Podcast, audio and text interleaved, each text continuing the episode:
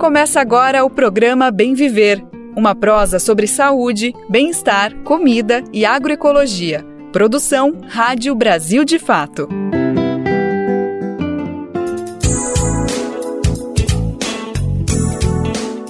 E hoje é terça-feira, dia 6 de fevereiro de 2024. É o nosso bem-ver entrando no ar, nas ondas do rádio, nas ondas da internet, pedindo licença para entrar no seu rádio, na sua casa, onde você estiver. É o nosso programa está começando para trazer as principais notícias sobre agroecologia, meio ambiente, saúde, enfim, assuntos que realmente interessam o nosso dia a dia. Eu sou Lucas Weber e te convido para essa boa prosa. Bora lá então saber quais são os destaques do programa de hoje que está só começando um Jair que deixa muitas saudades. Vamos lembrar o cantor Jair Rodrigues de Oliveira, que completaria 85 anos nesta terça-feira. Uma realidade venenosa no campo e na mesa. O Brasil usa mais agrotóxicos que os Estados Unidos e China juntos cooperação entre Brasil e China pode favorecer a agroecologia e reduzir jornada tripla de trabalho das agricultoras no Nordeste. MST vira tema de samba e carnaval ocupa acampamento Marielle Vive em Valinhos, no interior do estado de São Paulo. O samba enredo do bloco do Cupinzeiro de Campinas celebrou os 40 anos do movimento de luta pela terra.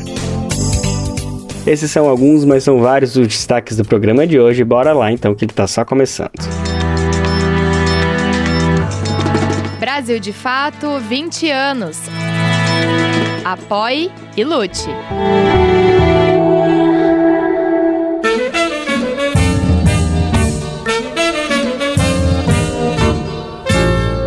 Deixa que digam, que pensem, que falem. Deixa isso pra lá, vem pra cá, o que é que tem? Eu não estou fazendo nada, você também. 6 de fevereiro de 1939. Há 85 anos nascia Jair Rodrigues, cantor, compositor, um ícone da música brasileira. Ele nasceu em Garapava, no interior de São Paulo, e ainda jovem se mudou para a capital do estado, onde começou a estourar. Ele nem tinha 25 anos de idade quando já estava gravando um de seus maiores sucessos na carreira, o Fino da Bossa, uma coletânea de clássicos ao lado de nada mais, nada menos que Elis Regina. Mas isso é apenas um capítulo da carreira desse múltiplo artista que nos deixou faz 10 anos. Para rememorar um pouquinho dessa trajetória brilhante, eu conversei com essa enciclopédia cultural que é Saloma Salomão. Ele é professor, doutor em História Social pela PUC de São Paulo, além de uma trajetória imensa também na arte que envolve dramaturgia, atuação, ele é músico, produtor musical, enfim, uma pessoa que tem toda a bagagem para falar mais a importância que foi Jair Rodrigues, que segue sendo Jair Rodrigues. Então vamos conferir essa conversa especial que eu tive com Saloma Salomão. Saloma Salomão, que alegria poder falar contigo, sempre é um prazer falar com uma pessoa que transcende tanto da cultura, que consegue compartilhar tantos ensinamentos com a gente, e que alegria poder falar de uma pessoa que também consegue nos energizar tanto, que é Jair Rodrigues, essa trajetória incrível que ele exerceu ao longo da sua vida. E eu acho que é o momento de celebrar um pouco a vida desse grande homem, desse grande rapaz, desse grande artista, e que honra poder celebrar tudo isso contigo. Legal, prazer é meu. Maravilha. Saloma, definir Jair Rodrigues me parece que já é uma questão fundamental para a gente começar esse papo, porque ele a princípio é tido como, digamos, um grande sambista, o que já é muita coisa, mas não deixa de ser talvez assim uma, uma pequena faceta de toda a grandiosidade que ele teve, isso a gente pode ver por conta da, de toda a desenvoltura que ele teve como um cancioneiro no melhor estilo sertanejo, ao se consagrar com disparada, e também ele é tido como um precursor do rap nacional por conta da música Deixa que digam, enfim, então me parece que é uma pessoa que a gente precisa olhar dessa multiforma, apesar das pessoas não terem essa desenvoltura de tentar entender ele nessas múltiplas caixas, né? Parece que às vezes tentam fechar caixinhas e colocar ele em apenas algumas. O senhor concorda comigo que a gente precisa olhar ele nessa amplidão que ele foi, a atuação artística, cultural dele? Concordo, concordo sim.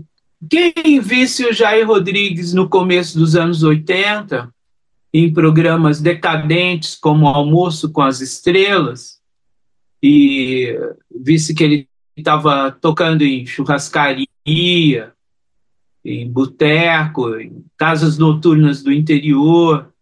É, não imagina que ele voltaria à cena é, em 2010, mais ou menos, no, num contexto outro, é, já não mais com disco. Então, ele teve ao longo do tempo, provavelmente, muitos altos e baixos. Mas nós recortamos dele, às vezes, a imagem que é projetada na, na rede é, social e na televisão. Sobretudo, duas imagens. Uma imagem já no final da carreira, dele plantando bananeira e fazendo uh, coisas incomuns para um homem daquela idade, e uh, a imagem de disparada. Então, nós tendemos a, a ver essas duas imagens. Mas tem inúmeras outras, quer dizer, é, como é que um jovem, um, um menino preto, sai do interior de São Paulo e se projeta no mundo como crooner, como cantor de boate, primeiramente, é, e esse era o lugar nos anos 50 e 60 onde os artistas se projetavam, tocando numa boate em São Paulo chamada Stardust, na, na região da 9 de Julho, e era ali naquela região onde haviam as casas é, noturnas é, voltadas para um público que se formava, um público urbano, branco, de alta classe média, que, aproveitando a estabilidade econômica no período pós anos 50 até a ditadura militar,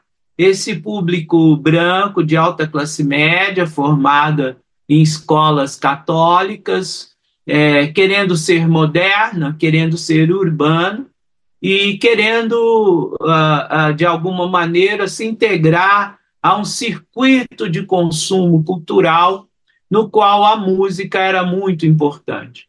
Então, como é que esse jovem de uma família negra, de uma segunda geração pós-escravidão, no interior de São Paulo, numa região de produção de cana-de-açúcar, migra para a capital e da capital para o Rio de Janeiro e uh, com 20 e X anos vai estar ao lado daquela que também, num certo período, foi alçada como a grande artista brasileira, que é Elis Regina, num programa de televisão. Eu já fui educado numa ideia de que os negros não deveriam ocupar lugares na televisão. Mas na, na minha infância, isso não era um fato. A televisão, entre os anos 50, quando ela foi instalada, até o final da década de 60, tinha muitos artistas negros. Mais do que a gente imagina. Isso não quer dizer que o racismo também não operasse nos meios de comunicação de massa na entrada da televisão. Mas o que eu estou dizendo é a televisão, entre a sua instalação em meados da década de 50 até o início da década de 70, consagrou, deu a ver, conheceu, projetou inúmeros, não são poucos, inúmeros artistas negros e negros. E os maiores artistas negros e negras que estavam na televisão nos anos 60 eram Elisete Cardoso, Wilson Simonal e Jair Rodrigues. Não é pouca coisa, é muita coisa. E por que, que eles estão? Eles estão porque eles dominam alguns códigos necessários para a projeção no meio televisivo. Qual é o primeiro código? É o código de ter um corpo esguio, um corpo magro, um corpo bem feito, um corpo viril, um corpo musculoso. Segundo, ter uma voz que se projeta no espaço é, com e sem equipamento. Então, Jair tem essas duas prerrogativas. Ele é um homem negro com corpo esguio, com alguns conhecimentos de capoeira, alguns conhecimentos de acrobacia circense, porque o código circense, até a entrada da televisão, era muito importante. Então, ele domina esses códigos. E, e terceiro, além de ter uma vocalidade de peito, de garganta e de cabeça, uma, uma capacidade vocal de altíssima projeção, ele tem habilidades extraordinárias de domínio da língua portuguesa cantada. Mas não é apenas isso, ele tem um senso de espaço, ele tem um senso de cena, ele tem um senso de simpatia e de sorriso aparentemente é, espontâneo e gratuito, mas que esse sorriso está relacionado a uma expectativa que o racismo projeta sobre as pessoas negras, especialmente os homens. Ele sabe usar o sorriso, ele sabe usar a gentileza, ele sabe usar uma atitude que pode parecer subalterna e subserviente, mas que efetivamente é, não é. É parte de um código negociado com as elites brancas. Os negros devem sorrir quando forem solicitados.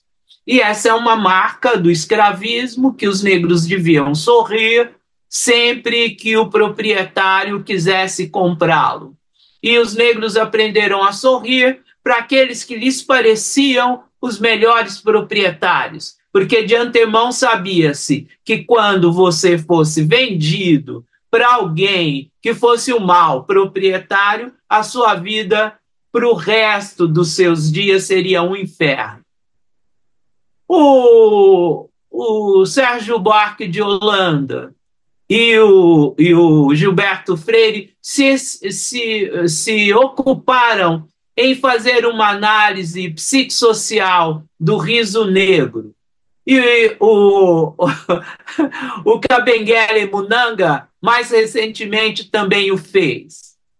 Mas quem fala de uma forma muito poética sobre o riso negro, que era uma das marcas do Jair, é Dona Ivone Lara e ela coloca nos seguintes termos: o sorriso negro e o abraço negro traz felicidade. Negro sem emprego, óbvio, não sorri, fica sem sossego. Mas negro é a raiz da liberdade, que é uma inversão da noção de que negro é a representação da escravidão. Então, o sorriso ambíguo do Jair, do Jair significava simultaneamente duas coisas: um jogo para parecer subalterno e uma irreverência que os negros, tendo uma vida muito sofrida, não deveriam rir.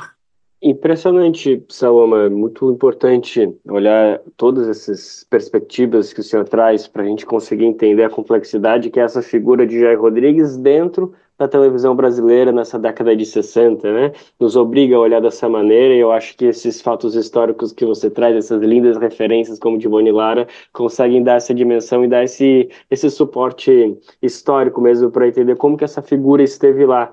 E aí, nessa continuação, outra, outra pergunta que me parece pertinente para a gente trazer, que dialoga super com todas essas questões, é como esse sorriso de Jair Rodrigues se mostrava, pra, se mostra para pessoas, uh, para militância, para o movimento negro, para outras pessoas que reivindicam posturas mais agressivas, mais posturas que, que não, se, não aceitem locais assim de, de paz de paz nessas figuras? Como que a gente tem que olhar Jair Rodrigues como essa figura de pessoa rebelde, pessoa que denuncia? Porque existe uma certa cobrança, né? Existe uma cobrança de que ele de, deveria se posicionar de tal forma, daquela, falar isso, falar aquilo. Como que a gente tem que entender Jair Rodrigues nesse contexto?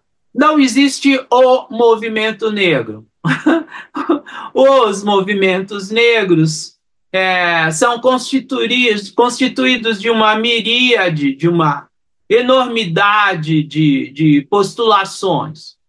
Há um ativismo negro do começo dos anos 70 é, ligados a, a, uma linha de esquerda trotskista que é, sobretudo, o MNU. Há um setor do ativismo negro é, ligado ao associativismo, que foi localizado já na década de 30 na, pelas pesquisas do Clóvis Moura nos anos 50, e é daí que ele é, criou a noção de que uh, os negros têm uma altíssima capacidade associativa.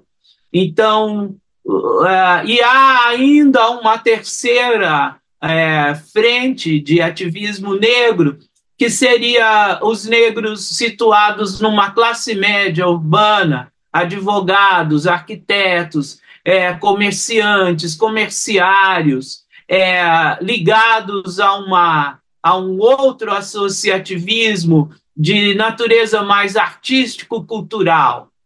Então, estou falando dos anos 60 início dos 70. Em finais dos 60, é, Jair era mais cobrado pela esquerda branca da classe média estudantil porque, do que pelo ativismo negro.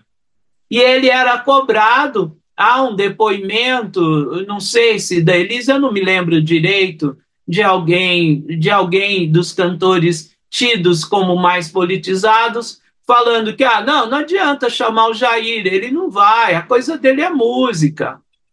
E isso é colocado de uma forma um, um tanto depreciativa. Uma coisa seria a Elis ou qualquer um dos artistas brancos usarem a sua música, os artistas brancos ou quase brancos de classe média, usarem a sua música para fazer uma denúncia do doicode ou qualquer coisa que o valha. A outra coisa seria o músico negro. O Jair sabia com o que estava lidando. E ele fez uma opção política de não se meter, não assumir bandeiras não foi só ele que o fez. Os artistas da Jovem Guarda também o fizeram, mas não foram abordados com a mesma pecha. Alguns deles até foram gentilmente utilizados, assim, abertamente, pelo regime, como, como modelos de comportamento. O Jair não entrou nisso. Ele não se colocou nesse lugar. Ele não aceitou passivamente esse lugar. O que eu acho que ele entendeu que uh, se ele eventualmente, e ele entendeu sobretudo, vendo depois o destino de alguns artistas que foram para o exílio voluntariamente, ou foram enviados para o exílio, ou foram forçados a se exilar, que ele deveria tocar a carreira dele. Eu penso que haja nisso uma espécie de fazer-se negro. O negro que se faz a si próprio, num meio que nunca é um meio exatamente é, é, agradável, que é hostil. Entretanto, nos anos 70, ele não teve mais essa possibilidade de ter o seu próprio programa. E nos anos 70, para mim, sobretudo o ano de 70 ou 71, é o ano em que Jair é, encontra efetivamente o fenômeno do samba negro urbano. Ele grava um disco chamado Festa para um Rei Negro. E esse disco, com esse título, é, é um título de autoelogio, ele é o próprio rei negro e ele é o próprio dono da festa. Conversar com o senhor, Saloma, só nos obriga a marcar mais conversas para poder destrinchar ainda mais todos esses paralelos, todas essas vertentes que a gente precisa olhar é isso, meu querido. Muito obrigado pela disponibilidade. Foi um prazer falar contigo, principalmente sobre essa entidade que é Jair Rodrigues. E vamos seguir né, debatendo todos os assuntos aí que você trouxe para a gente. A gente é obrigado a dar continuidade a esse papo em algum outro momento, viu? Tá joia, muito obrigado. A gente acabou de ouvir então a conversa que eu tive com o pesquisador, músico, dramaturgo e produtor Saloma Salomão para falar sobre Jair Rodrigues, o cantor e compositor estaria completando 85 anos. A gente está celebrando agora ouvindo esse grande clássico de Jair Rodrigues, Festa para um Rei Negro.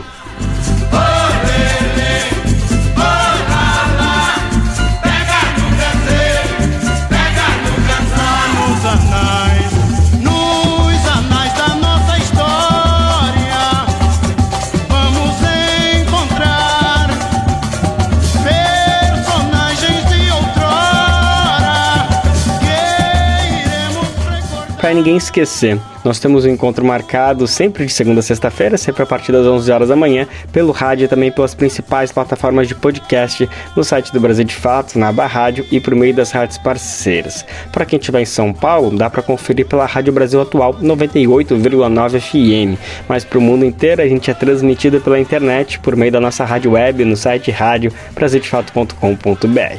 E quem quiser conferir no seu horário, no seu tempo, no seu jeito, pode ir no nosso site que a gente sempre deixa o programa salvo prontinho para você escutar a hora que quiser. E ele também fica salvo nas plataformas de podcast como Spotify, Deezer e Google Podcast. A gente volta a destacar por aqui a parceria entre o Brasil e a China, que está disponibilizando um maquinário para o trabalho agrícola no nordeste do país. Dentre tantas melhorias para as pessoas do campo, esses equipamentos podem reduzir a jornada tripla de trabalho das agricultoras do Nordeste. As máquinas estão em fase de teste, isso no Rio Grande do Norte, e quem esteve por lá conferindo esse novo passo dessa grande parceria foi nosso repórter Afonso Bezerra, que conta todos os detalhes agora. A parceria entre o Brasil e a China para a utilização de máquinas para o trabalho agrícola pode reduzir a jornada tripla de trabalho das agricultoras do Nordeste. Os equipamentos estão em fase de teste no Rio Grande do Norte e podem melhorar a qualidade de vida nova no campo, sobretudo para as mulheres. O início da operação das máquinas chinesas no Nordeste pode impactar positivamente no trabalho das agricultoras.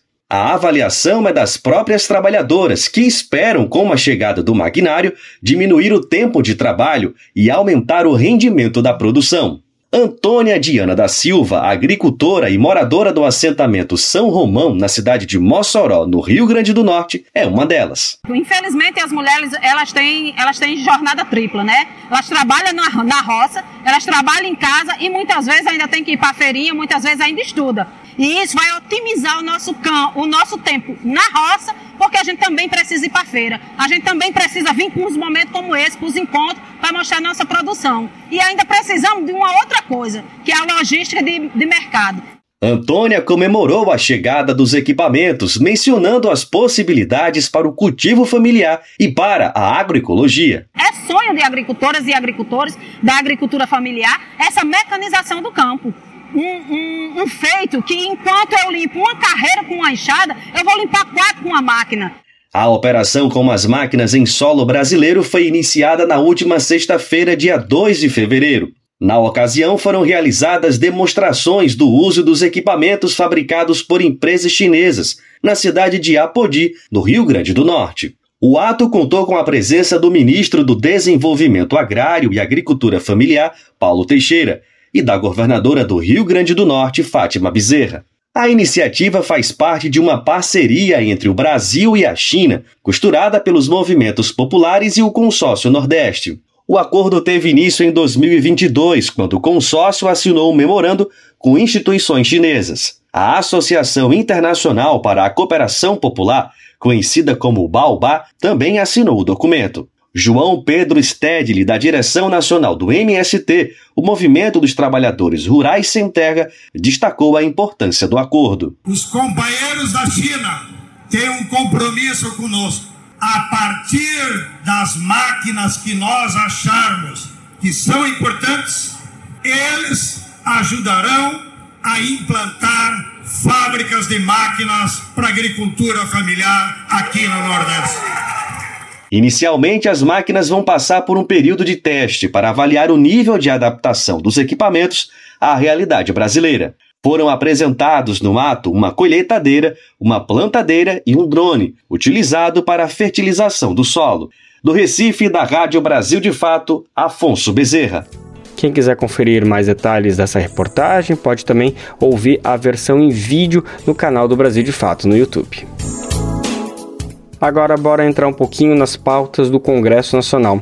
Você sabe quais são as prioridades que estão previstas para votação na Câmara e no Senado neste ano? Pois é, a regulamentação da reforma tributária é uma delas, mas temos outras que também são tão importantes quanto. Para saber um pouquinho mais, entrar em detalhes do que, que deve ser pautado no Congresso Nacional, a gente vai conferir agora na reportagem com Douglas Matos. O Legislativo abriu de forma oficial as atividades de 2024 por meio de uma sessão solene nesta segunda-feira, com uma mensagem do presidente Lula detalhando as prioridades do governo em cada uma das áreas da gestão federal. Entre os projetos que devem ser discutidos neste ano no Congresso Nacional, tem destaque as medidas de regulamentação da reforma tributária aprovada no ano passado. Isso porque a emenda constitucional 132, que institui a reforma, ainda precisa de regulamentação. Além disso, 20 medidas provisórias editadas pelo governo Lula aguardam avaliação por parte de deputados e senadores. A mais controversa delas é a MP 1202 2023, que reonera de forma gradual a folha de pagamento de 17 setores da economia, entre eles os de transporte, indústria e construção civil. O governo tenta ampliar a arrecadação e enfrenta dificuldades com lideranças partidárias e representantes dos segmentos em questão que questionam a mudança. Nos bastidores de Brasília, a leitura é de que a MP tende a cair ou pode ser reformatada após eventuais acordos entre os grupos políticos. É o que projeta o consultor e analista político Tiago Queiroz. Agora, na retomada dos trabalhos, deverá ocorrer novamente aí a um diálogo entre o Ministério do Ministro da Fazenda com o presidente das duas casas e com os líderes parários, a tendência natural ali seria um processo de negociação para que seja enviado através de um projeto de lei, possivelmente, a questão da reoneração.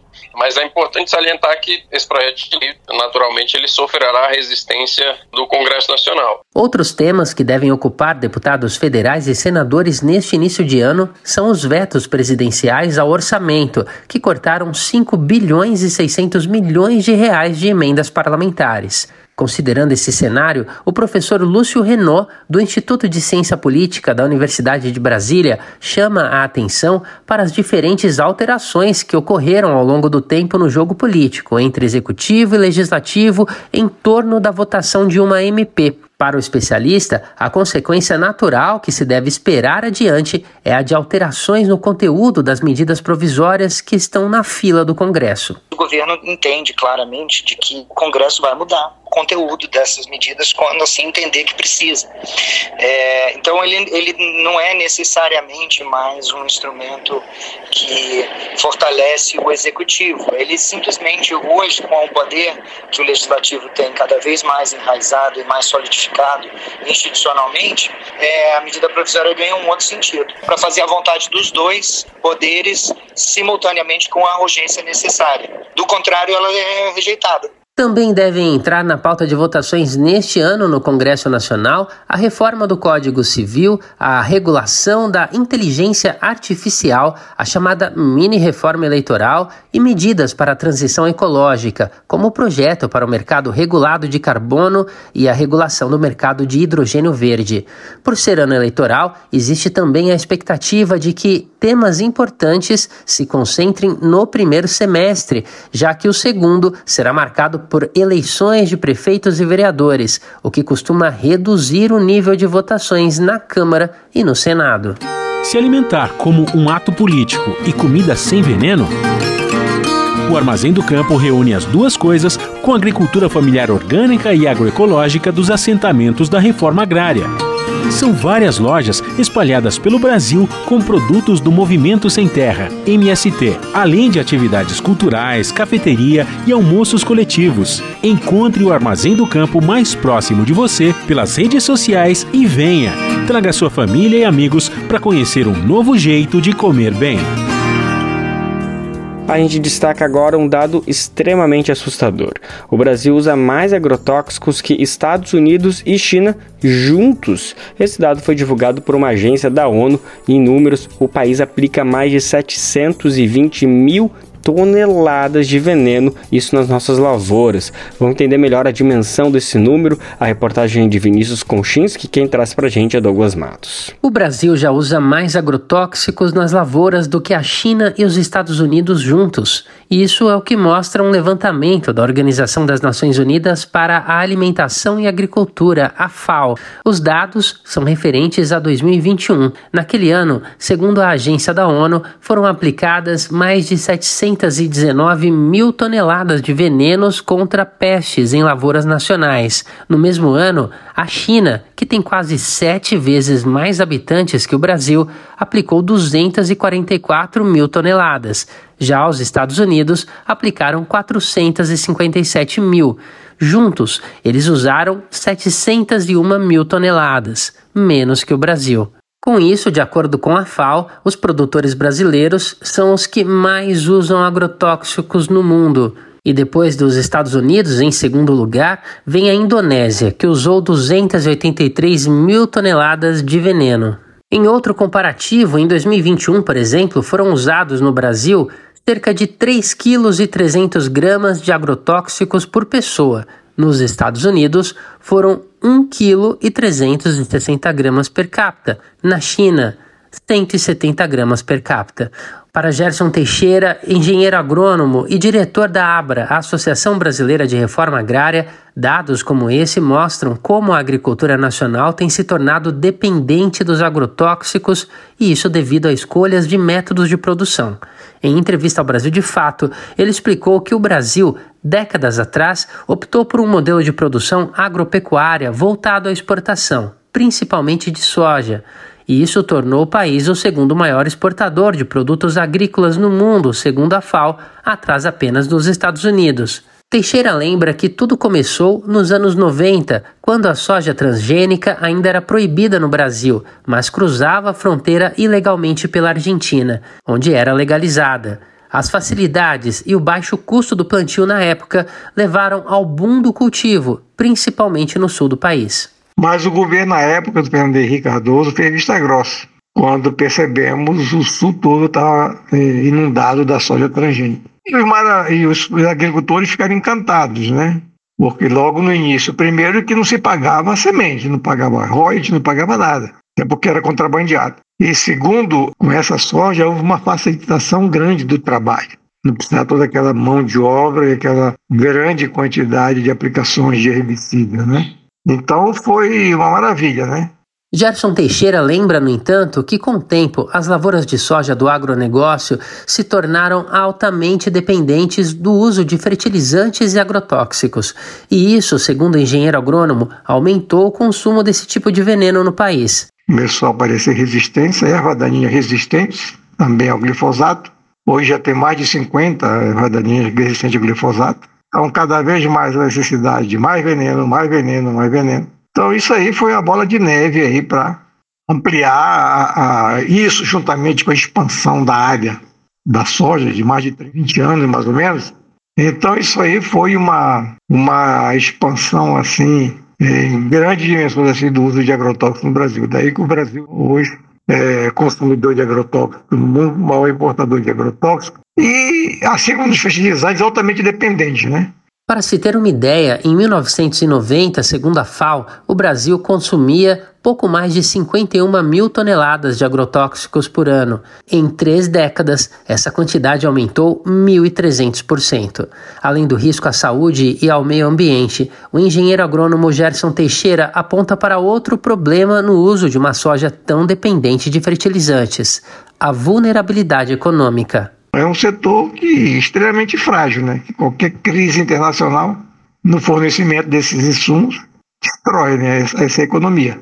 Como tivemos o exemplo agora com a guerra da Ucrânia e Rússia, imediatamente são grandes fornecedores de fertilizantes, o preço dos fertilizantes dobraram, né? Muitíssimo prazo. O Brasil se viu obrigado a reduzir as importações de tão caro que está. Então, isso realmente é uma ameaça de colapso para o agronegócio fora né, o uso é, indiscriminado e em grandes proporções de veneno. Dados do Banco Mundial, tabulados por Teixeira, apontam que o Brasil também já é o segundo maior consumidor de fertilizantes do mundo, quando considerados a quantidade de quilos aplicados por hectares de lavouras, ficando atrás apenas da China. Por conta do uso crescente de agrotóxicos no Brasil, a cada dois dias uma pessoa morre por intoxicação desse tipo de veneno. Uma a cada cinco vítimas é criança ou adolescente de até 19 anos. Esse dado consta num relatório publicado em 2022 pela rede ambientalista europeia Friends of the Earth Europe. De acordo com a entidade, empresas agroquímicas europeias como a Bayer e a BASF trabalham de forma conjunta com o agronegócio brasileiro para disseminar o uso de veneno no país, desconsiderando os malefícios causados por eles à população. A CONTAG, a Confederação Nacional dos Trabalhadores na Agricultura, participa da campanha permanente contra os agrotóxicos e pela vida e tem várias ações em parceria com a sociedade civil organizada e movimentos sociais e populares para alertar sobre o perigo dos agrotóxicos, na tentativa de aumentar o controle e reduzir o uso dos venenos. De São Paulo, da Rádio Brasil de Fato, com reportagem de Vinícius Konchinski, locução Douglas Matos. A informação é sem dúvida impactante, mas pelo que movimentos populares e ativistas alertam há anos, não chega a ser uma surpresa, né? A gente fala bastante sobre esse assunto aqui no Bem Viver, então não deixa de ser até um pouco óbvio talvez esse número. Vale demais lutar contra os agrotóxicos, principalmente considerando seus impactos contra a natureza e também a vida humana. Uma sugestão é conhecer a campanha permanente contra os agrotóxicos. Pode ir lá no site deles, contraosagrotóxicos.org, que tem todo o material detalhado explicando por que, é tão perigoso aplicar agrotóxico adoidado aqui no nosso território. Agora a gente destaca que o Dia Mundial do Combate ao Câncer foi criado para ajudar nas informações e prevenção sobre a doença. A data foi lembrada nessa semana, no último domingo, para falar a verdade, no dia 4 de fevereiro. Hoje, quase 8 milhões de pessoas morrem em decorrência do câncer a cada ano, isso no mundo inteiro. Um detalhe: os desafios diante da questão são para pessoas de qualquer idade, ao contrário de que muita gente pensa que né, só atinge quem é mais velho. Não, crianças e adolescentes também são acometidas pela doença. Quer dizer, a conscientização vale para toda a população. No Repórter SUS dessa semana, apresenta uma pesquisa da USP, a Universidade de São Paulo, que revela uma relação entre investimentos em saúde e os índices de mortalidade por câncer em adolescentes e crianças. Vamos conferir mais detalhes detalhes, quem conta pra gente é Nara Lacerda. Repórter SUS. O que acontece no seu sistema único de saúde? Uma pesquisa da USP, a Universidade de São Paulo, apontou que o câncer entre crianças causa mais mortes em regiões que investem menos em saúde. A falta de leitos, estrutura para diagnóstico e tratamento e profissionais impacta diretamente na disparidade. Embora os dados gerais tenham decrescido no período estudado, 1996 a 2017, a desigualdade ainda é fator determinante. Segundo o estudo, aspas, os autores observaram grande heterogeneidade entre os estados brasileiros, intimamente relacionada ao desenvolvimento socioeconômico. A mortalidade diminuiu mais em estados mais desenvolvidos, com melhores cuidados de saúde. Tais descobertas apontam para a necessidade de melhorias das intervenções, dada a ampla manifestação de exclusão social nas regiões brasileiras. Fecha aspas. Os territórios com menor número de leitos públicos de unidades de terapia intensiva, as UTIs, apresentaram os mais altos índices de óbitos. Meninos de 0 a 4 anos tiveram as maiores taxas de mortalidade. Entre 2 e 3% dos casos de câncer registrados no Brasil ocorreram entre crianças. Segundo a pesquisadora Camila Velame, coautora do estudo, o índice pode parecer baixo, mas tem impacto considerável diante da letalidade e dos riscos de sequelas e incapacidades. Ela ressalta que, frente a esse cenário, a detecção da doença e o tratamento adequado são essenciais. Os serviços de saúde, eles exercem aí então um papel preponderante na prevenção de todos os tipos de câncer, tanto em seu diagnóstico precoce, quanto ao início imediato de tratamentos efetivos, porque consegue monitorar os pacientes, fazer a prevenção secundária, evitar recidivas da doença, reduzir as incapacidades, enfim. E o SUS, em particular, é o recurso mais importante com que conta a população brasileira em seu esforço para vencer a doença, que no nosso caso é o câncer infantil. Para chegar aos resultados, a pesquisa avaliou dados do Sistema de Informações sobre Mortalidade, do Cadastro Nacional de Estabelecimentos de Saúde e do Sistema de Informações sobre Orçamentos Públicos em Saúde. Com isso, teve acesso ao número de estabelecimentos em saúde de cada estado brasileiro, o tipo de atendimento prestado, o número de profissionais cadastrados e de leitos hospitalares e as informações sobre orçamentos e gastos. A mortalidade entre crianças e adolescentes foi de 7,4 óbitos a cada 100 mil habitantes.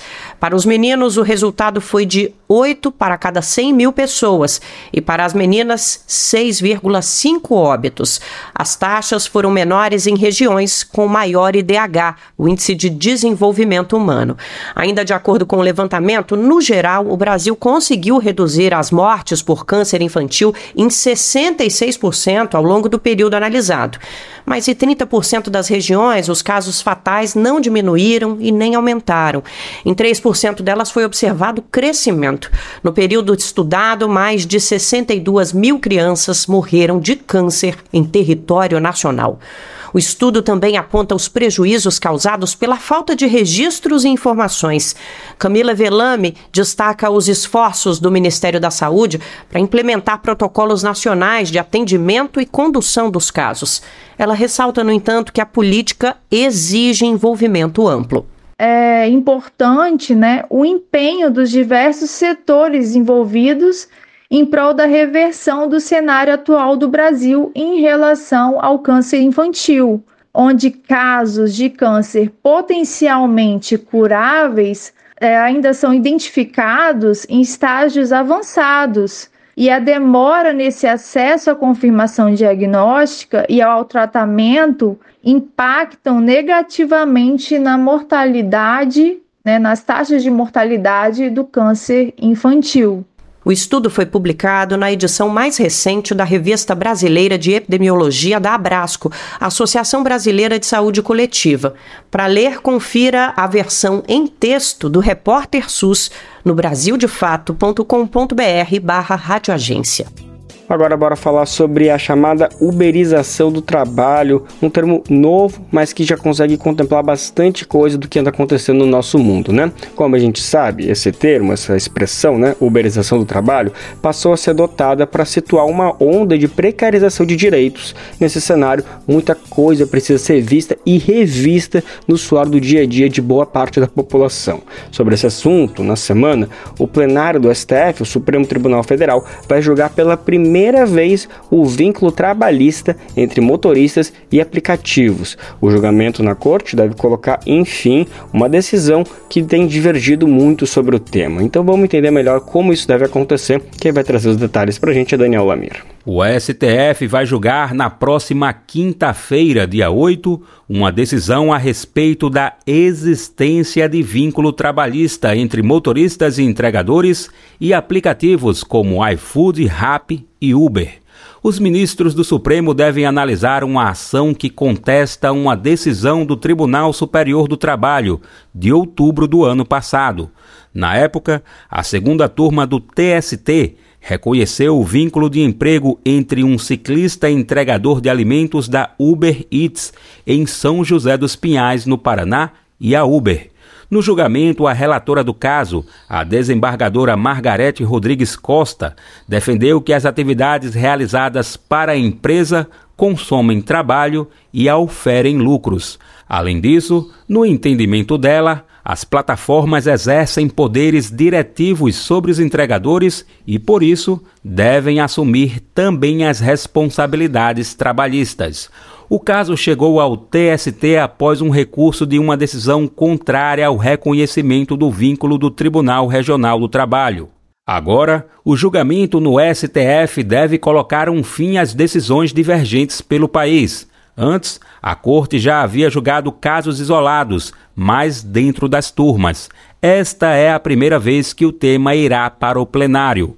Em dezembro do ano passado, a primeira turma julgou improcedente uma decisão que tinha reconhecido o vínculo empregatício entre um motorista e o aplicativo Carbfy, por unanimidade.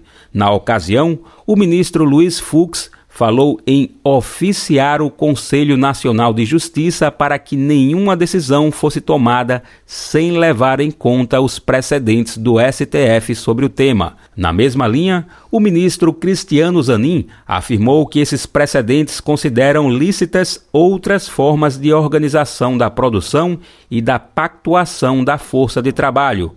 Sobre a ação desta semana, o Procurador-Geral da República, Paulo Gonet, já se manifestou a favor da ação que contesta o vínculo empregatício. Ainda sobre o mundo do trabalho, algo importante para a gente falar é sobre o INSS, o Instituto Nacional de Seguridade Social. O órgão está convocando quase 5 milhões de aposentados e pensionistas para fazer a chamada prova de vida. Desde o ano passado, o INSS realiza a prova de vida por meio do cruzamento de dados sobre eleições, perícias e consultas médicas, por exemplo. No entanto, as pessoas convocadas não tiveram a vida comprovada por esses meios, então precisam estar comparecendo para tirar, né? Entender melhor o que está acontecendo, por que os números não puderam dar essa resposta. Vamos entender melhor como isso vai acontecer? Quem vai contar para a gente é Rodrigo Durão. O INSS vai convocar mais de 4 milhões e 300 mil aposentados, pensionistas e beneficiários de auxílios de longa duração para fazer a prova de vida anual. Desde o início de 2023, cabe ao Instituto Nacional do Seguro Social comprovar que o beneficiário está vivo a partir de cruzamentos de dados. No entanto, para os casos em que o rastreamento não foi possível, o próprio titular precisa fazer a prova de vida. Segundo o INSS, isso ocorre quando o beneficiário não é encontrado em nenhuma base de dados. Por esse motivo, é enviada uma notificação via aplicativo Meu INSS, Central 135 ou notificação bancária, informando que a prova de vida ainda não foi efetivada. Já foram notificadas mais de 3 milhões de pessoas nascidas em janeiro e fevereiro. Na última quinta-feira, dia 1 foi a vez de mais de 1 milhão e 200 mil que fazem aniversário em março e que estão há mais de 12 meses sem realizar a prova de vida. Os segurados que recebem a notificação devem procurar o Meu INSS ou banco onde recebem o benefício para realizar a prova de vida. Passados 60 dias após as notificações e não havendo comprovação de vida, o pagamento poderá ser bloqueado. Qual foi a última vez que você ajudou a salvar uma vida? Nájila Lima, do Hemocentro do Ceará, tem um recado para você. Todas as vezes que você doar sangue, nunca esqueça, você vai estar ajudando a salvar a vida de uma família inteira. Esse paciente, ele é pai, ele é mãe, ele é o irmão, ele é o amor da vida de alguém. Então, doe sangue, procure uma das unidades mais próximas da sua casa e realize a sua doação de sangue. Tome uma atitude e salve vidas. Doe sangue. Uma parceria Rádio Senado. O assunto agora é a situação de pessoas afetadas pela mineração da Braskem em Maceió. Como todo mundo está acompanhando, a gente trouxe esse assunto no programa de ontem, inclusive. A exploração de salgema na capital alagoana causou afundamento do solo e os estragos permanecem atormentando toda a população. Ontem, as ruas localizadas em toda a área afetada começaram a ser fechadas. A nova área, proibida, tem basicamente três acessos ainda abertos, onde são permitidos apenas condutores que quiserem evitar o fluxo de veículos no entorno. Muitas dessas ruas estão cercadas por placas de metal com comércio e construções abandonadas. Vamos entender melhor que cenário é esse, o que está acontecendo por lá. Quem vai contar para a gente é Gabriel Correia, da Rádio Agência Nacional. As ruas localizadas em toda a área afetada pelo afundamento do solo em Maceió, Alagoas, começaram a ser fechadas nesta segunda-feira. Na nova área bloqueada para a circulação de carros, o cenário é de ruas desertas e casas abandonadas, com tijolos tapando portas e janelas. Essa nova área proibida tem basicamente três acessos ainda abertos, onde são permitidos apenas condutores que quiserem evitar o fluxo de veículos no entorno. Muitas dessas ruas estão cercadas por placas de metal, com comércio e construções abandonadas. Laiane Azevedo é proprietária de um salão de beleza ainda aberto na Avenida Comendador Francisco de Amorim Leão, uma das poucas vias que continuarão acessíveis no bairro do Pinheiro. Né, o comércio morreu, eu tenho clientes me ligando para saber se o salão ainda está em pé. Porque, primeiro, as clientes antigas, eu tenho muitos clientes senhoras, se mudaram e não têm essa flexibilidade de conseguir se deslocar. E eu tenho uma outra parcela imensa que não vai porque, porque tem medo. E essas pessoas elas não querem frequentar o Pinheiro porque elas não querem passar de carro. Laiane diz que não recebeu nenhuma notificação desde o início da crise. Eles nunca me mandaram notificação por e-mail, telefone, pessoalmente, por carta, final de fumaça, nada. Cada dia que passa está ficando assim, mais a Deus dará. É muito triste, muito triste mesmo. O bloqueio de trânsito foi solicitado pela Defesa Civil de Maceió para evitar acessos indevidos à área. A região está sendo monitorada 24 horas, junto com uma empresa terceirizada contratada pela Braskem, explicou o coordenador geral da Defesa Civil de Maceió, Abelardo Nobre. A Braskem, por recomendação da Defesa Civil, vai estar fechando algumas vias ali naquela área para que a gente possa dar mais segurança ao trânsito que ali ainda ocorre tá certo? Dar mais segurança também aos equipamentos, preservar os equipamentos que estão ali instalados, para que a gente possa ter um monitoramento mais efetivo. O fechamento total das vias com tapumes em mais de 60 bloqueios deve ser concluído em até 40 dias. Na semana passada, um parecer técnico da Agência Nacional de Mineração não descartou a possibilidade de novos desmoronamentos na área de extração de salgema. Segundo a Braskem, cerca de 40 mil pessoas foram preventivamente realocadas das áreas de risco dentro de um programa de compensação financeira e apoio à realocação, que consta em um acordo assinado com autoridades. A extração de sal foi encerrada há quase cinco anos e as demolições dos imóveis em todos os trechos desocupados já passam de 40%. Solicitamos à Defesa Civil um posicionamento quanto à reclamação dos comerciantes das vias que continuarão abertas no bairro do Pinheiro, ainda sem resposta. Agora, outra vez importante que a gente faz uma pausinha para falar é que você pode colocar o Bem Viver na sua rádio. Sim, você que tem uma iniciativa comunitária, uma iniciativa regional e quer colocar de graça a nossa voz, a voz do Bem Viver, para repercutir por aí, tá mais do que convidado, tá mais do que convidada. Para fazer isso, é só entrar no nosso site, radiobrasildefato.com.br e lá você clica em como ser uma rádio parceira que tem o um caminho, o tutorial para você entrar junto com a gente nessa. Vai ser um prazer imenso poder tocar aí na sua rádio, viu? Agora a gente sintoniza a nossa pauta em um prêmio que está com inscrições abertas. As iniciativas são para ações que valorizam o ativismo social e as mudanças climáticas. A gente está falando da terceira edição do Megafone.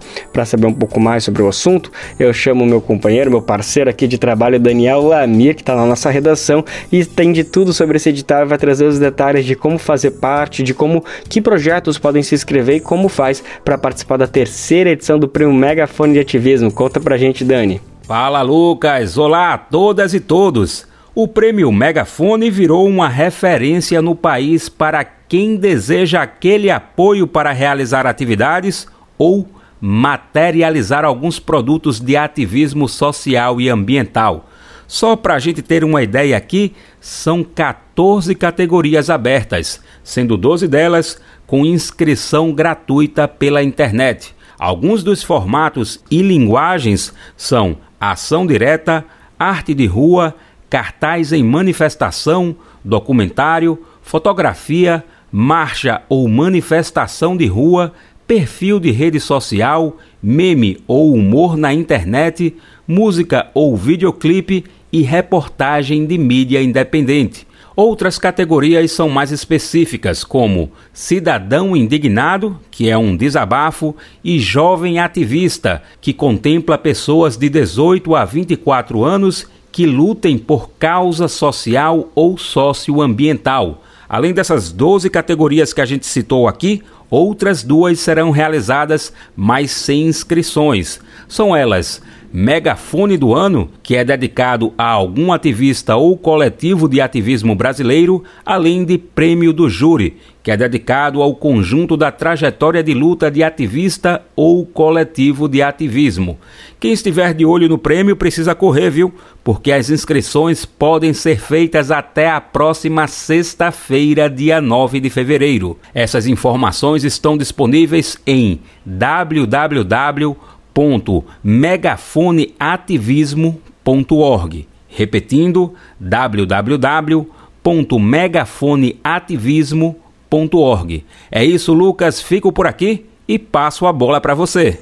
Valeu demais, Daniel Lamir, nosso repórter do Brasil de Fato, que, enfim, trouxe esses detalhes de como faz para participar da terceira edição do prêmio Megafone. Então vai lá se inscrever, hein? não deixe, não deixa para última hora, pelo amor de Deus. Sexta-feira vai chegar no estado de dedos, ainda mais esse clima carnavalesco. Então vai lá, aproveita que tá aí com o computador, celular na mão e entra no site para se inscrever nesse projeto muito bacana.